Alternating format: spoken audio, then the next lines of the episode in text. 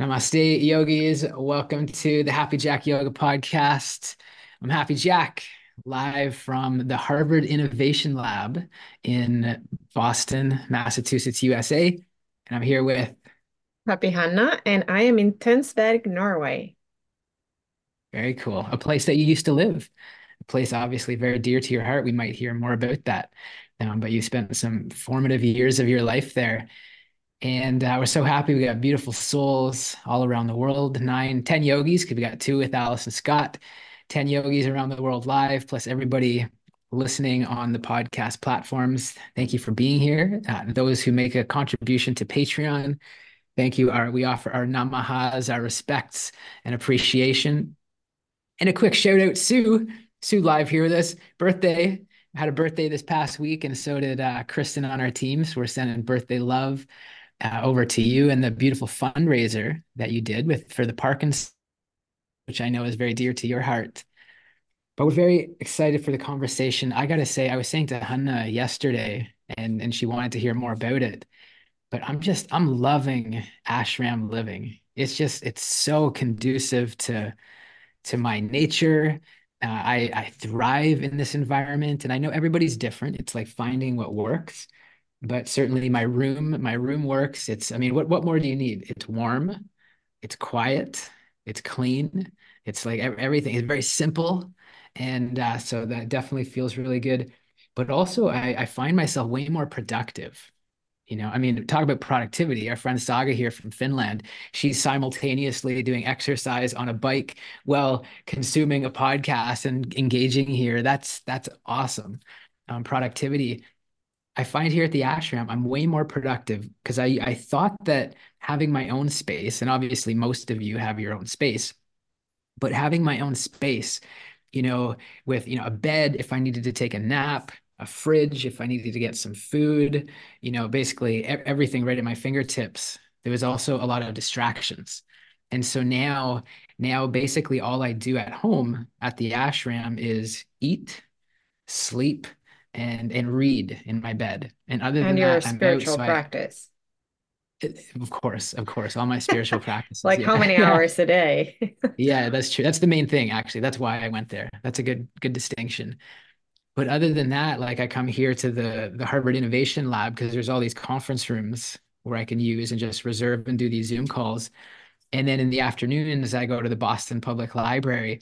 And when you're in a space, when you're just in a room, like an office space, and there's nothing else to do except work or study, that's what I do. I work or study, and I get so much more done in a short period of time.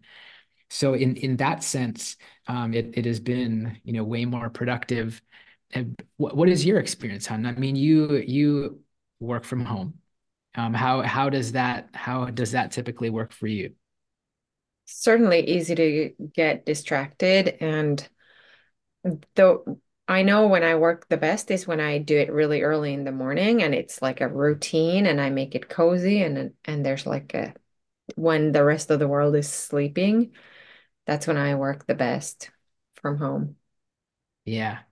And I remember when I worked for John Deere, for 10 years before going full-time yoga. And the last 5 years I was at John Deere, I worked from home. It was a really cool gig. And I remember my boss telling me right from the start, he said, do everything you can to somehow separate your work life and your home life, even though it's under the same roof, like having a separate office. Truthfully, I wasn't very good at it. It was all mixed together. And even, when we lived together, right, Hanna, in Canada, it's easy to slip into my office and just do work at any time of day. But yeah, I think it's important for all of us to find an environment where it feels good, it nourishes us. Like you just said, Hanna, early mornings when everybody's sleeping, kind of finding what works.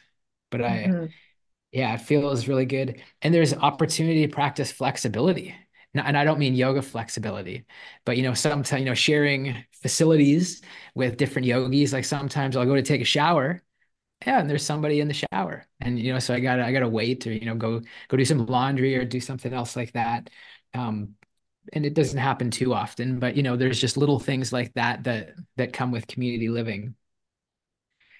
But I gotta say, the best part—I don't want to say the best part, but one of my favorite parts is the food.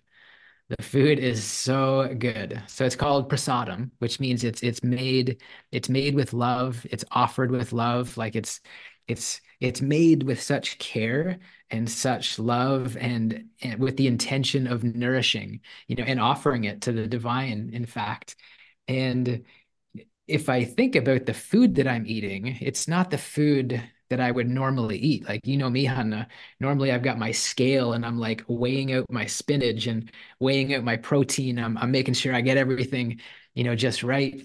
Here for breakfast, like this morning for breakfast, I had a big, huge plate of rice and potatoes. And you probably hear that. You're like, what? That doesn't sound like a very healthy, nutritious. And it's not boring, because the rice, it's got like all these spices and oils. So it's like yellow. Oh my goodness. It's just so good. It's like spicy, oily rice. And then the potatoes is mixed with other veggies, green veggies and stuff. So I know it's not like the ideal nutrition, it's a ton of carbs, but one, it tastes amazing and it's made with love. And I make a point of, I've actually got a box of cucumbers over here. I should have had them nearby. I make sure I get some raw veggies as well. But there's something about food when it's made with love and offered with love. And I've experienced that with you, Hanna, right? When we get together and we do like our Mexican party nights, and you make the black bean Mexican dish and the vegan nachos and the guacamole. I'm getting hungry just thinking about all that. But it's like there's something, right? When it's made with love versus grab it on the go. Would you agree? Yeah, definitely. Yeah. I don't know what it is, but it changes the experience for sure. Yeah. And so I feel like the whole experience, it's life-changing. That's what I was saying to you, Hanna, yesterday. And you're like, you want to hear more about that. But it's just, it feels so good. You guys are probably like, Jack, this is a broken record. We've heard enough of it. But I feel like it feels so good going to bed early. Like I'm lights out at 7:30 p.m. Lights out, because I get into bed at 6 p.m. It's beautiful. Oh my goodness. And then I read for like an hour and a half, and then 7:30, I'm like ready to fall asleep, instantly crash. Up at 3:30 and doing these practices where we're doing meditation, we're doing, chanting mantras, we're singing, we're dancing. And because we're doing all these things that are like foreign for me, and you know me, anybody who knows me, I'm not the first one out on the dance floor. Like that's just not my normal thing, but it feels so good. And then I can laugh at myself. And sometimes I'm like laughing because I'm like, what am I doing? It's 3:30 in the morning. The whole city is sleeping. And here we are like singing and dancing and laughing and meditating and praying and loving and smiling. And it's just that time though in the morning, it impacts the rest of the day. Right. So then when I get an email that, a stressful email, or I show up to Sanskrit class yesterday, and the very first thing on the agenda is we got to change the dates and the times of all of our classes. And it's like, that creates some stress, for my schedule, because these things are going to happen. But there's something about like setting the foundation of the day with these rituals that, I don't know, fill us up. And they're different for everybody. So I'm not saying everybody needs to wake up at 3:30 in the morning and sing and dance and pray and laugh, but let's find our thing. Whether it's yoga, whether it's go for a run, whether it's riding a bicycle at the chair where you are right now, whatever it is, like find the thing that feels good. Yeah, at least try things. Yeah. Right? We don't have to commit to ashram life, but we can try different things that can be, a discovery. Yeah, that's right. Exactly. Try and try something. If that doesn't feel right, try something else, and the other thing that I'm so pleased with, and I'm still a dented can with a long way to go. But I'm so much quicker to catch myself when I criticize, like it happens. So I just shared my routine, right? I'm kind of older. I'm in, mid 40s. And so a lot of the students here, a lot of the yogis are in their mid 20s. And so they'll naturally stay up later. And I was catching myself, kind of criticizing them just a little bit in my mind, because they would either sleep in for the morning program, not even come there. And I'm thinking, why come live in an ashram if you're not going to participate in all of these morning programs? Or they would come and they're like falling asleep.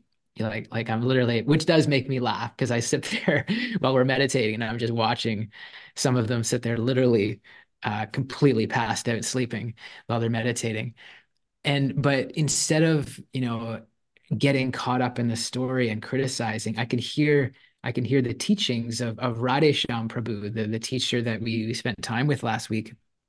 And he reminded us, we got to be careful not to be self-righteous.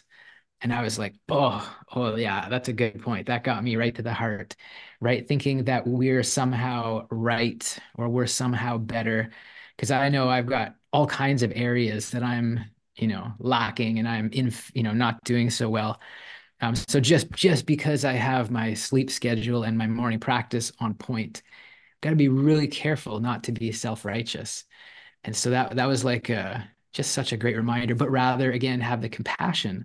And it's like, hey, how can, these young kids who are staying up so late, how maybe I can have a conversation and let them know the importance of sleep and the importance of the impact it'll have on your health, and wanting to help versus kind of sit on my high horse and feel like I'm better than. Not that I do that to some strong degree, but it's there. And that's a quality that I don't want. And so coming back to this practice, I feel like that's what this wakes us up for. It kind of wakes us up to, just being a better person. I just keep hearing Scott, our friend Scott, who's on with us live, right? It's like, that's an opportunity we have as yogis to be better. Yeah. And I think it's music to my ears when you have that kind of self-insight, Jack, and that this teacher's words landed so deeply in your heart. Because sometimes it's difficult to see for ourselves where we are, in patterns that are not helpful to the people we are with. And we just don't know the story of those kids. Maybe they're in a really difficult program and they study till late, or they talk to their family, or, we just never know what people are busy doing. Well, that's exactly it. And that's what the monks. Now we lost you. Oh, am I back again? Yeah, that's exactly what the monk said, was kind of having that compassion, because they are everybody there has a certain responsibilities. And I'm so grateful that, my primary responsibilities are studying. And then also I get being with all of you, because they recognize I get to share bhakti yoga with all of you. So that's part of my seva. But a lot of the youngsters who stay there, they have a lot more daily kind of chores and stuff to do. So just understanding they might've had to stay up late to do some seva, as well as their school studies, because they're master's students. So kind of just having that understanding. So it's a great point. Yeah. And I feel, I feel like the coolest thing is what I recognize. It's so, this is so cliche, but we know it. It's so important to step out of our comfort zone. We've said it many times, Hanna, during the pandemic, it was so nice, right? To just what's the word? Hibernate, and cocoon. Just cocoon, right? Mm-hmm. And not go anywhere. And just it felt so good. And probably we and much of the world needed that pause and that slowdown. But now I recognized, now I'm in this totally new environment where I'm at any given time, there's a party every single day at the ashram. There's a celebration, I should say. And again, a holy day of some kind, a holy celebration. And again, thankfully I, in my room up on the third floor with my earplugs and everything, I don't hear anything, but there's always a celebration. Which also means the other people at the ashram do not go to bed at 6 to read and then at 7:30. Exactly. To bed. Yeah, I mean, last night, as I was getting ready to go to bed, like a dear friend, Srivas Chandra, you know, someone who I really look up to and respect, like he was getting ready to give a lecture. So he was going to be lecturing until 8 p.m. And so, you know, maybe in the first days, I had a little bit of criticism towards him because he's rarely at the morning program. However, he's leading these evening lectures and a part of the evening programs. And he also, you know, is a full-time career. He works for actually Meta, like Facebook, Instagram. And so he's working with people in California. So he ends up staying up till midnight, kind of doing his lectures at the yoga ashram, as well as his work. So that's right. Just understanding what different people's responsibilities are. But yeah, there's something about like this new environment, which is like way more dynamic and way more happening. There's always a celebration. There's always a feast. There's always like, there's kids running around, like really young kids running around. I have way more inspiration, like just way more to think about, way more to reflect about, way more to talk about. And that didn't come from hibernating, you know, when we were, or in the last place I lived, you know, here at school, my little private apartment, there was a lot less inspiration, probably less distraction, but far less inspiration. So it's just kind of a good reminder to step out of our comfort zone. Yeah, and it's going to be interesting to see how you are going to balance all the things as you start now. Classes are starting and all of that, how that's going to evolve. Yeah, exactly. And I'll make it work. I'm just trying to look here. Danica had a few comments. Yeah, be careful not to be self-righteous. Always be kind. Everyone is traveling a different path. That's right. And then you had a question. At the ashram, are there self-imposed boundaries of reading and then in bed, lights out at 7:30? Yeah, that's self-imposed. Certainly not a requirement. Same. I mean, I buzzed my hair. I got to say, you know, no. And again, no criticism. I don't think I've received any compliments yet, but I'm okay with that. No, I'm just teasing. I think George said the other day, he's like, I'm getting used to it. The maintenance of it, for me, it's so much easier. I like it. I actually like it, but I'm not getting like overwhelming compliments on the look, but I'm okay with that. You look amazing. Oh, you're so kind. Thank you. But yeah, I mean, I know everyone was thinking it. But yeah, there's just that, you know, this idea of yoga and yoga being, you know, stretching ourselves and stepping out of our comfort zone. And I don't know if I'm articulating it right, but there's just, it feels really good. It feels really good to be in this dynamic, changing environment. And be around people. I know that's something you aspire for. You said last week on the episode, Hanna, right? That's something you want. You want a dynamic life of relationships, friends, family, etc. And I get that. And I also recognize that there's sometimes that I have to put up boundaries or, you know, say no, or because there's some people here in the ashram, they're full-time monks. So they're just like 24/7 is to just like be there and practice and serve and be available. So they'll be happy to sit down and get into a conversation for a long time. And so I've got to be kind and politely, you know, excuse myself. But that's something you were saying last week, right, Hanna? That you're craving as well. Yeah, and for sure there needs to be a balance between alone time and community time and shared time. Mm-hmm. Right. Yeah, exactly. And I guess the last observation from the ashram before we move things along, I notice I have to be mindful, you know, telling everybody that I'm a yoga teacher, because all of a sudden, you know, when you're in a yoga community and most of them are not yoga teachers, but they're yogis. And now all of a sudden, when you're the yoga teacher, you get a lot of invitations, right? So like every, you know, MIT and Northeastern and Boston College and Boston University and Penn State, all these people that I'm meeting, they're like, yeah, hey, will you come to our school and teach a yoga class? And a very nice gesture. It's a compliment. But we have to, you know, for all of us, we have to remember to be mindful of our time and, you know, just be aware of what we can commit to and what's not possible. Yeah, because you have a pretty full schedule between studies and homework and running a business and your spiritual practice that takes many hours a day. So, yeah, it's full time. It's a full time boot camp. And, you know that I love a boot camp, Hanna. You sure do. Yeah. It's finding it's, I see Yada almost shaking her head, or maybe I miss. Yeah. Right. It's like finding the environment that works for us.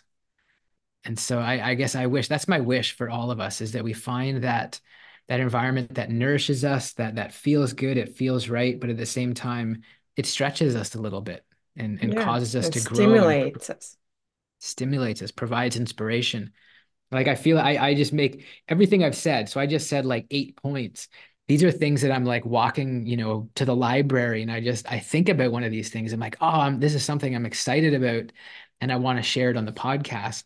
And I feel like there's so many more inspiring, exciting things that I'm experiencing that I want to share that wasn't happening when I stayed in my little cocoon. So it's a great little reminder. Yeah. And makes me think about like how my Bracebridge life is quite the opposite of what you're describing. And that's what I miss, is being in a more dynamic setup, being more stimulated, right, than what I am in my daily life when I live there. Yeah. I've told you, you're welcome to come visit Boston. and you get, there's a women's ashram, 4th floor. In fact, anybody, I'm putting this out there to every single one of you right now. I'm talking to Sue, talking to Amy, Danica, Yada, Saga, Alice, I mean, all the guys as well. If anybody wants to come visit, if you pass through the Boston area, we'll arrange for no problem for you to spend the night, stay up in the women's ashram. If you're a guy, stay in the men's ashram, come have a meal. Yeah, I'm just putting it out there because I know that I have been. You have been. Yes. Amy and says it's different to visit than live there, but I'm so happy to hear that it's working for you. Yeah, it is. It's like, because that was not something you were anticipating. That's right.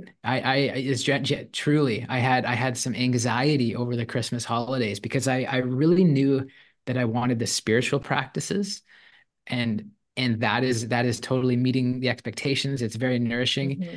But what I thought that I was going to have to like navigate around the challenges of community living, which meant distractions and meant, you know, just whatever. I don't know, you know, maybe being loud, not being able to sleep, but everything is super smooth.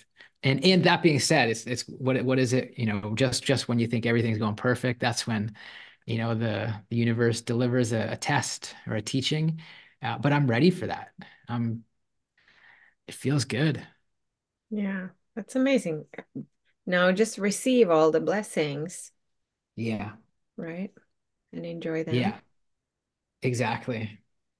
And so the one other thing that I want to mention before I got a few things. Last week, Hanna, Krishna and Christ, what a success. Oh my goodness. You know, I see many of the yogis who are here live with us. Amy's nodding her head. She's a theologian, second generation. But it is just so cool to engage in these conversations, you know, and I was there very much a student like everyone else, because we had 3 incredible guests, you know, a monk from India, Professor Clooney from Harvard, and then our dear friend, Edwin Bryant, who knows the monk life. Professor at Rutgers, who knows the monk life and the scholar life. And it was so refreshing. I got to go back and listen. In fact, all of us, you too, Hanna, got to go back and listen to the responses. But there were just some things, like to hear Professor Clooney, who's such a committed Christian, Catholic, you know, just so devoted his whole life to this tradition. And to hear him say to the students, because, you know, some of the students brought up, you know, like, hey, I'm a Christian and I was told I shouldn't be practicing yoga. And to hear Professor Clooney, Father Clooney, Dr. Clooney say, well, where in the Bible does it say you can't practice yoga? There's nothing. I mean, he knows it better than me and probably most of us. And for him to say, there's nothing there that says you can't practice. And by the way, what do you mean by yoga? Do you mean stretching? You mean you're not allowed to stretch? Do you mean you're not allowed to breathe? Do you mean you're not allowed to close your eyes and reflect? You know, what do you mean by it? And so to hear someone like that take that position, and then also saying, you know, I can almost remember word for word, he said, regardless how, you know, staunch and firm you are in your particular tradition, you know, there's so much value in exploring other traditions and understanding them and respecting them and receiving wisdom from them. And I just, that's not my experience of every person I meet in the world. And so to have somebody that's, you know, such a high level faith leader and scholar, you know, to take that position, I think is just so healthy. And yeah, that's going to help, you know, break down the barriers. And then the other, well, maybe I'll just pause on that. Any thoughts on that? Well, no, I don't really have any other thoughts than admiration for that. That is really well said. And very, like, I guess as yogis, we carry that around a little bit, like in, because we, most of us in the West, were not brought up in the Indian faith tradition, and we don't always know how to marry these two, even if we were not raised in any religious system. The whole Western world is pretty Judeo-Christian, kind of like in, you know, between the lines. And so even from that perspective, I think it's helpful to, you know, remember that the wisdom of yoga is really universal. Like we've said other times about like how yoga is a technology, and, you know, everyone's welcome to use technology. Mm-hmm. Yeah, that's so good. I gotta say, I was gonna call myself out just when I was saying that the universe is gonna deliver a test. So I've got my green juice here, and you see the lid is not on it. And so just a moment ago, I went to give it a shake, and so all down my pants and my white. You probably can't see it, but. Anyways, I got green juice all over my white shirt and my pants. Nice. And sometimes we do those kind of things right in the middle of a podcast. Shows my level of presence. But yeah, I love that. I love the and also the other guest that really stood out. Well, all three of them did, but the other point that I'm thinking of was Professor Bryant.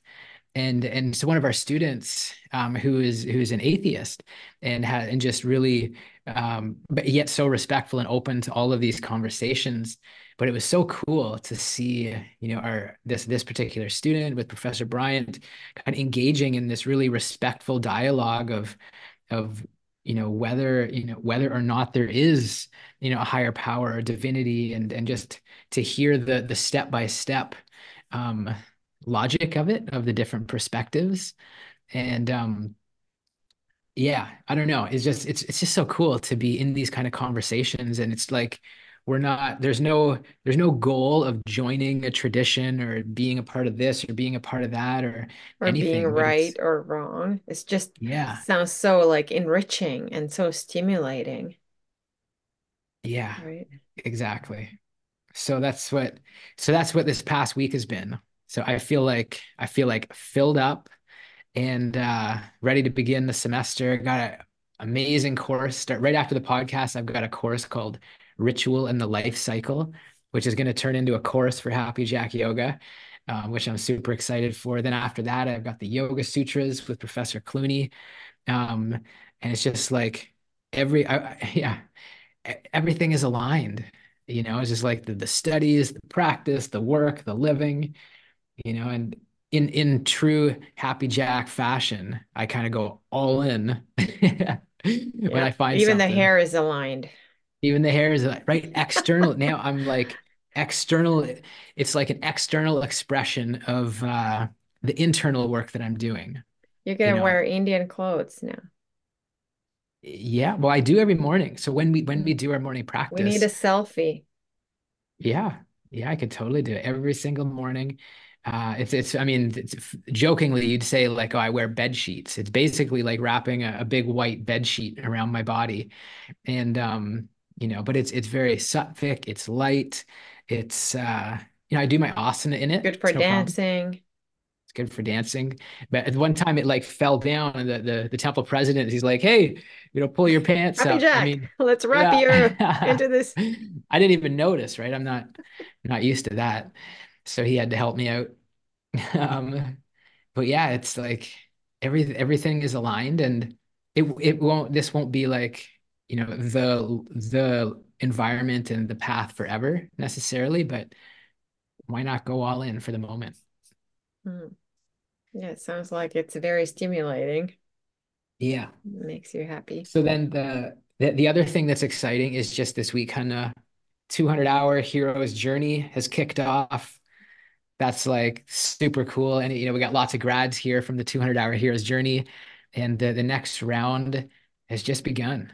And to see the yogis, their excitement, their nervousness, their anticipation, and for us and all the grads, we just know what's coming. We know what's possible. So it's just like, regardless of how you may feel at the beginning, just knowing that how good this experience is and how nourishing it is, and just can't wait to see them grow. Yeah, and how transformative. Like, there's very few people who go through that program without some type of transformation, and that obviously is often correlated to how much you are willing to participate, how honestly and eagerly you are willing to apply the principles and the teachings. But it's always such an honor to see that happen over and over. Like, I never get tired of leading that program.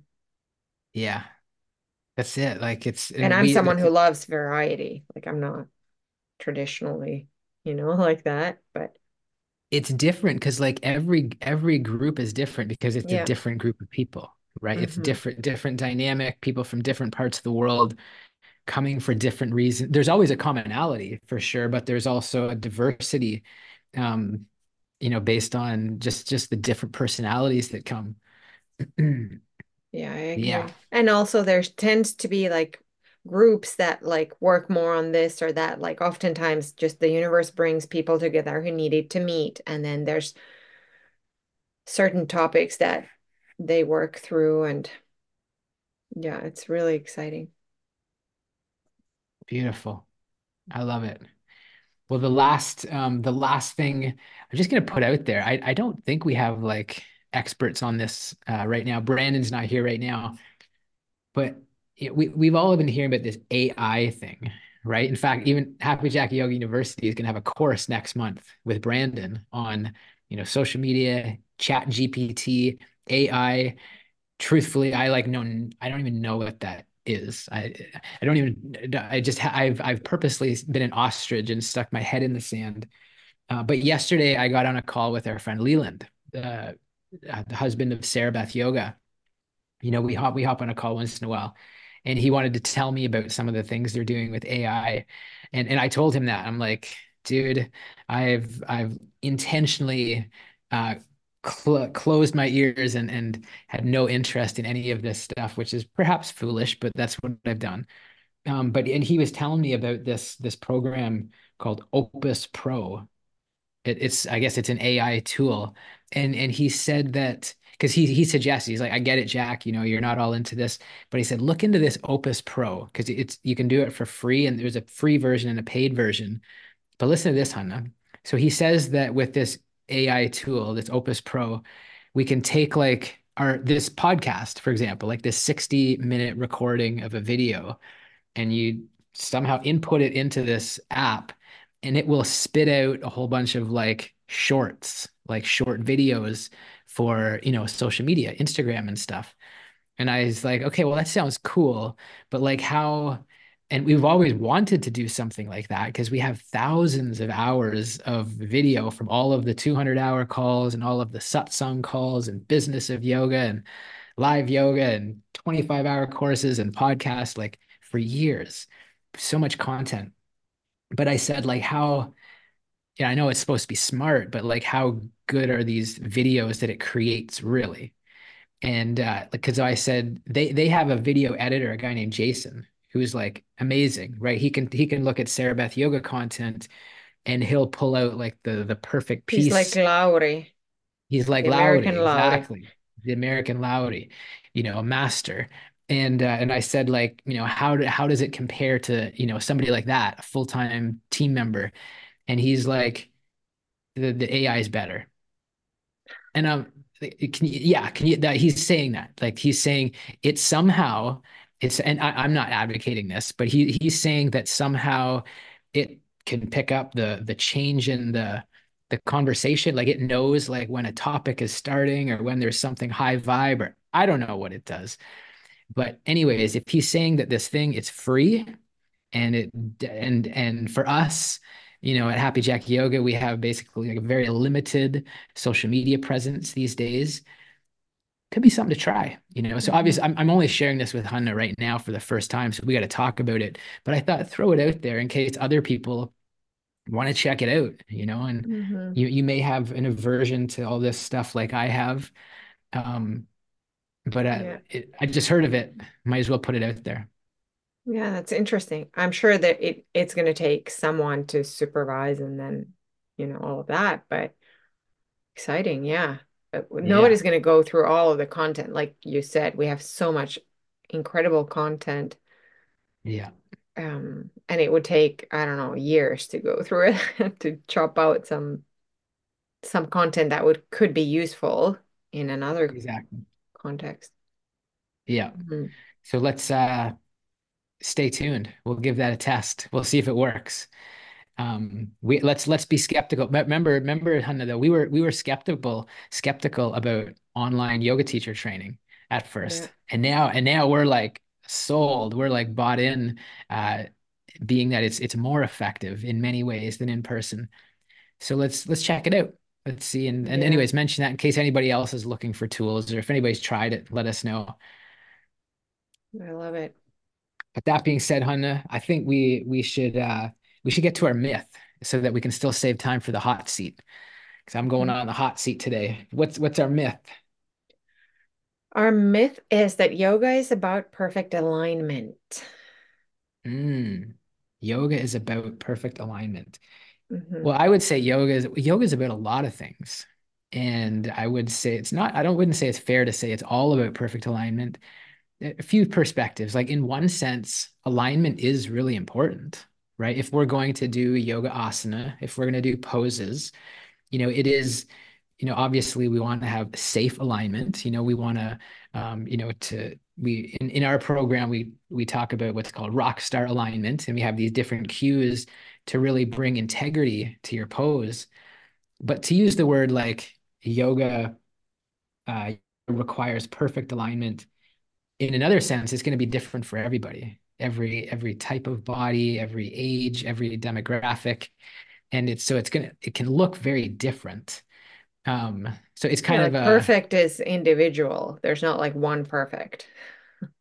That's right. If we're looking for perfect, but I'm thinking like yoga and perfect don't need to be in the same sentence.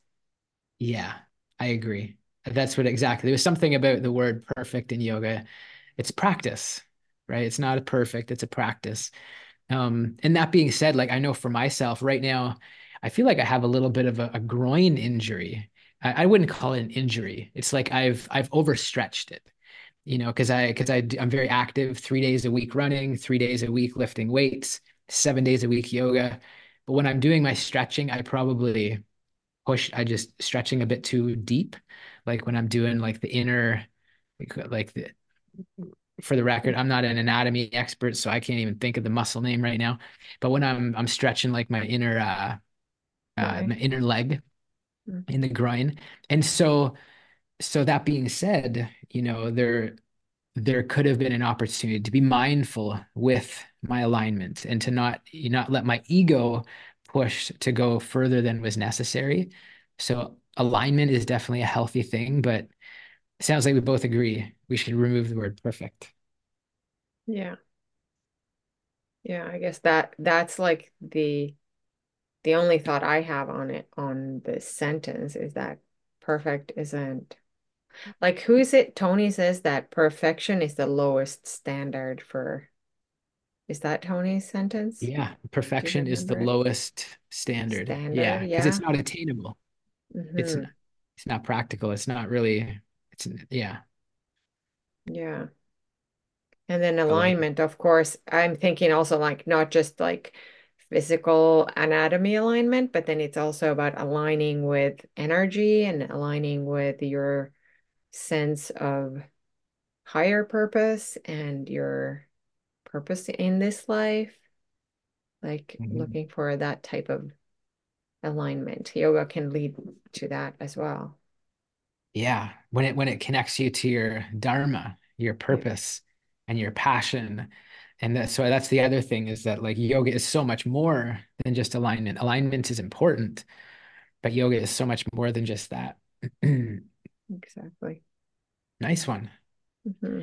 Well, why don't we in these last 15 minutes, throw me on the hot seat. Yes. What do you got? Catch me off guard, put me even further out of my comfort zone, get me to stumble, get me to spill more green juice all over my white shirt. What do you got for me?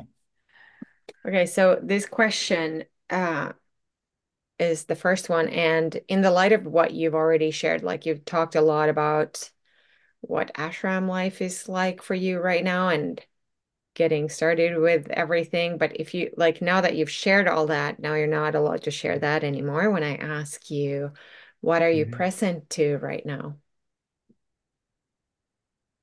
What I'm present to right now is how busy the mind is, how busy my mind is.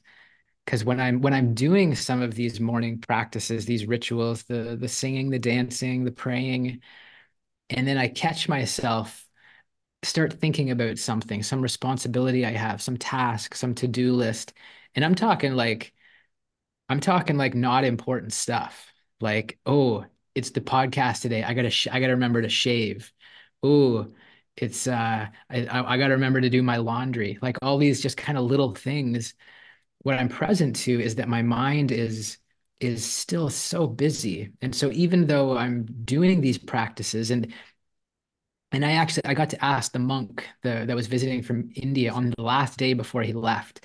I said to him, because we were doing all these morning practices and we're like praying and singing and glorifying and chanting and meditating. And I was just thinking, in Pune, India, of like 6,000 people, he has hundreds of leaders that report to him. In fact, he's got like 8 directors of his. So the point being, he has a lot of responsibility. And so I said to him, I said, you know, with all the responsibility you have, there's got to be challenges. There's got to be like fires. There's got to be problems to solve. And I was curious, while we're doing these morning practices, you know, do you catch yourself thinking about, like, because what if he's got some big problem over in India and he's here in Boston, you know, like I would be at times thinking about that problem back home that I need to solve. And he kind of laughed and he's like, no, not for years. It hasn't happened. That, and he said the reason is because he really understands he understands the meaning of the mantras that we're chanting. He really understands the purpose and the nature of the practice. And so because he understands it and he believes in it and he loves it, you know, it's just so easy for him to be present in those practices. And, you know, because he's been doing it 35 years or something. And I was just aware for myself, because I don't understand all the Sanskrit words and I'm new to the practice. And so it's like this dance of going in and out. Sometimes I'm, you know, smiling, having fun. And then sometimes I think of something, I'll grab my phone and I'll make a note in my phone so I don't forget. So that's what I'm present to, is that, you know, and I guess, yeah, so that's where I'm at. That's where I'm at. And it's probably kind of typical, But I think that the more we do these practices, the more we can aspire, at least I would aspire to be more like this guy, where when he's doing his sacred spiritual practice, he's 100% present for that. But then when he hops on his laptop to do to lead his team, I'm sure he's there and very, present for that. Yeah. What I hear in that is like transcendence. How much are you able to transcend into the practice and be with it within, inside, in that present moment in your practices, right? When you do your yoga and whatever other things you do at the ashram, right? Your spiritual practice. Yeah. But right? I think also it's different people have different natures. Cause I would, I acknowledge you for Hanna. I feel like you're much more advanced than me in this realm. If we go to India, if we go to some spiritual practice, we go to whatever, a church like you are in Rome, I feel like it's pretty easy for you to put aside all of your day-to-day responsibilities and stresses, and you've got lots of responsibility too. I feel like you're good at putting that aside and just like being blissful in the moment. Sure. And I feel like I can visit those moments years later, like whatever transcendent moment I had in India or in the church in Rome, I can reproduce that experience and that vibe and that connection and that transcendence years later. And it still serves and helps me. And I think, like you say, we are different because of our karmas and whatever personalities. And so we all have our own ways to connect and, and be with, be 100% in the present moment, which could be one way of saying transcendence. Mm-hmm. So that's really interesting. And I am so happy to hear that you have moments though in your practice where you are 100% in it. Because another thing is this person you're referring to, like you said, he's been practicing it for a long time, whereas maybe for you, this aspect of the practice can be a little bit newer, that you're now practicing kind of intensely, right? Yeah, so now just even hearing that response from him and thinking about that, and it helps. It's like, hey, I want to be present for this practice. I want to understand this. I want this to be meaningful. I don't want it to just be another check the box. Exactly. Because there is a lot of check the box stuff, right? I take my supplements every day. Every day I take vitamin B because I'm vegan. I take vitamin C to boost my immunity. I take a vitamin D because I live in the cold climates, not get as much sun. I take a probiotic, I don't need to go through it all, but there's certain things I do every day. I have a green juice, I with the sleep. And sometimes it can be just like a check the box because a decision was made at one point of like, this is a healthy thing to do. So I'm going to do this. But then sometimes, I'm probably not so present going through those activities because I'm just like, just doing the thing. And I don't want my spiritual practice to become like that. Just get myself into the yoga shala room at, 4 a.m. because that's what I'm supposed to do, but to really go down there with an intention of connecting to my best self and connecting to higher being and these kind of beautiful things. Yeah. I love that. Cool. Okay. Next, now you are in deep conversation with a lot of wise people and a lot of people from different faith traditions at Harvard Divinity School. The understanding is that you are all on a spiritual path, right? And going really deep. Mm-hmm. And so, that's like where you live right now, but the answer to this next question could be from anywhere. So it doesn't have to be from Harvard or the people you've met recently, could be someone from a long time ago. But what's the best piece of advice that changed your view on life that you ever received? The best piece of advice that changed my view on life.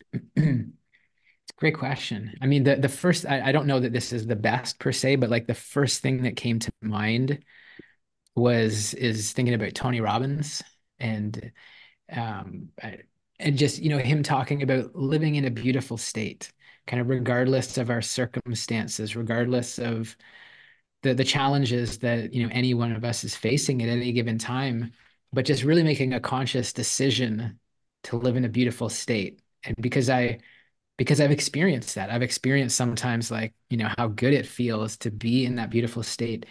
And I've also caught myself when, like, frankly, life is pretty darn good, right? Everything is going good. I'm healthy. Like, I got cool stuff happening in life, and I could catch myself in a suffering state, or get, you know, or a judgmental or a criticizing or some silly thing like that, or you know, annoyed or frustrated by some little thing happening. And yeah, I guess just, yeah, I mean, that was the first thing that came to mind, was just kind of just making that conscious decision to be happy, to enjoy, to have fun. That's what came to mind. If I don't know if that's enough, you want to ask the question again, but that's what came to mind. Yeah, that's interesting. And it's also a very yogic teaching, right? Of prasanna, of being content and happy for no reason. Like, we don't know. That's something that I think for me, when I first heard that, you can be happy for no reason, I laughed out loud, like with a big belly laugh. Because I thought, that's not how I grew up. You have to like work hard and earn and whatever, like you can't just walk around and be happy. Like, that's, you know, I thought that was really funny when I first heard that, but it's a yogic principle, right? Okay. So yeah, then our teacher in India, up in Tapovan, who would say that bliss is your birthright. Yeah. Right. That's who we are. And I know you laughed at that as well. You're like, what? That's not the experience. And the spiritual name I received from Amma is Ananda. Ananda Sri. So that, like, divine bliss, basically. Yeah. Yeah, exactly. But that's kind of funny. Anyways, next, since we're on the advice here, so now that you're someone who, you're a community leader and you share a lot about your life and what you're learning, so,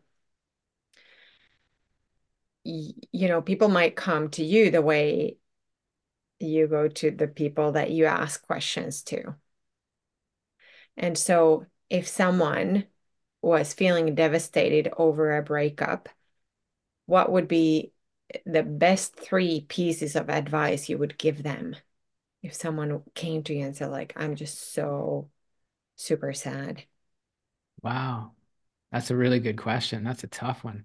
I mean, the first thing that, well, just as you were pre-framing the question, I was thinking, I mean, yeah, I guess, you know, we're community leaders, but I feel like I come to these calls, it's like therapeutic for me. Sometimes I worry, not too hard, but sometimes I worry, I'm like, are people getting any value? Because I feel like I'm getting here and I'm getting like coached and therapized, and I'm coming here, you know, because it's helpful for me. And so I don't know that I'm like the typical advice guy, but more I'm the guy that I like to just share I think about different teachers I've had.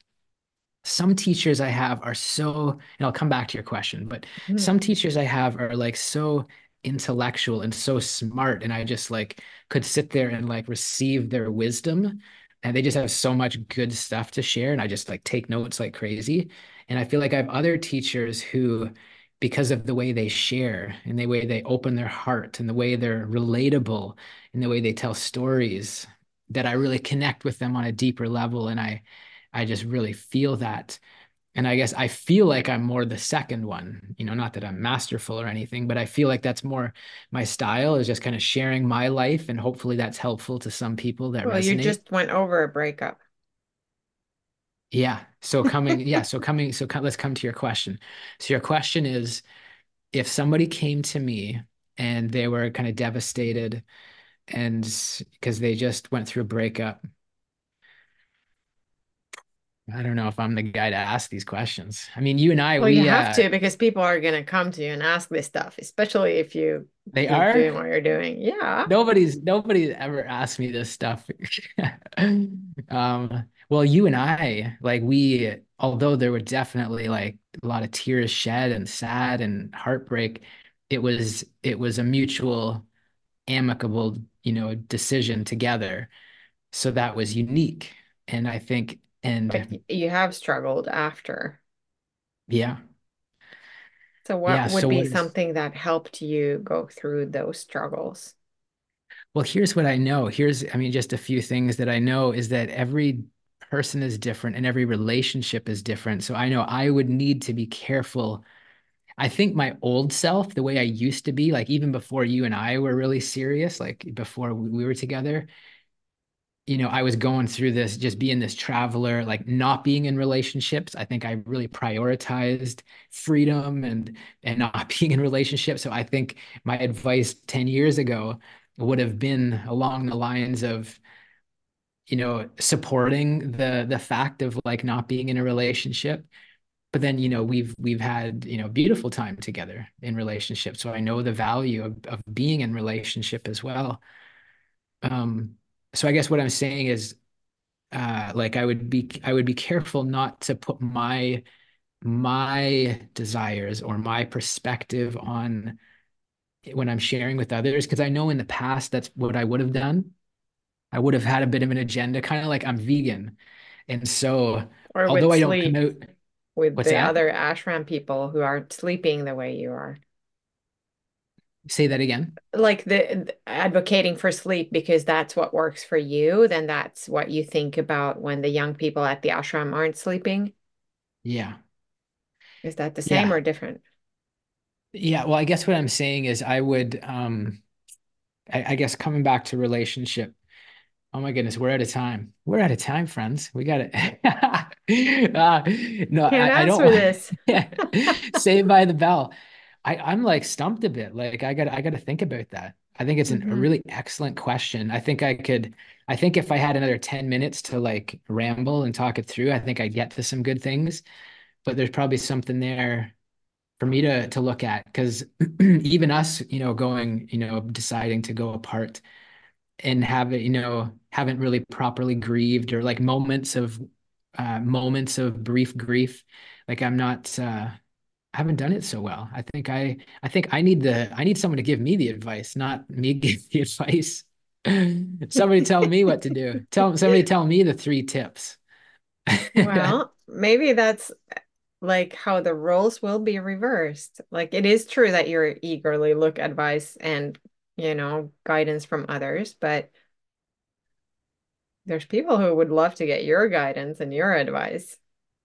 Well, I don't know if they aspire to be in a relationship like me. If you want your relationship to end and to move into a monastery and shave your head, then I'm your relationship guy. Give me a call. That's funny. No, I'm just teasing. Great question. And I'm not trying to avoid it. So I want to think about it and I'll take it next time. But I also want to be, excuse me, respectful of time. Sounds good. Nice one.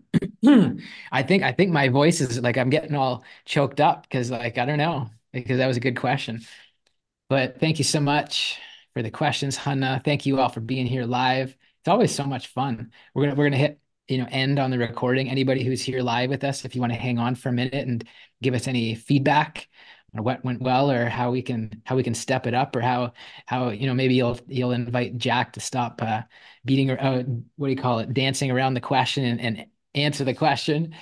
But our friends who are listening on the podcast platforms, thanks for being here with us. Thanks for all your support. This was episode 20 down, 20 weeks, right? After a year, we'll have done 50 weeks. After 2 years, we'll be 100, episode 100, one step at a time. We're at 20. My friends, make it an amazing rest of the day. Namaste. Namaste.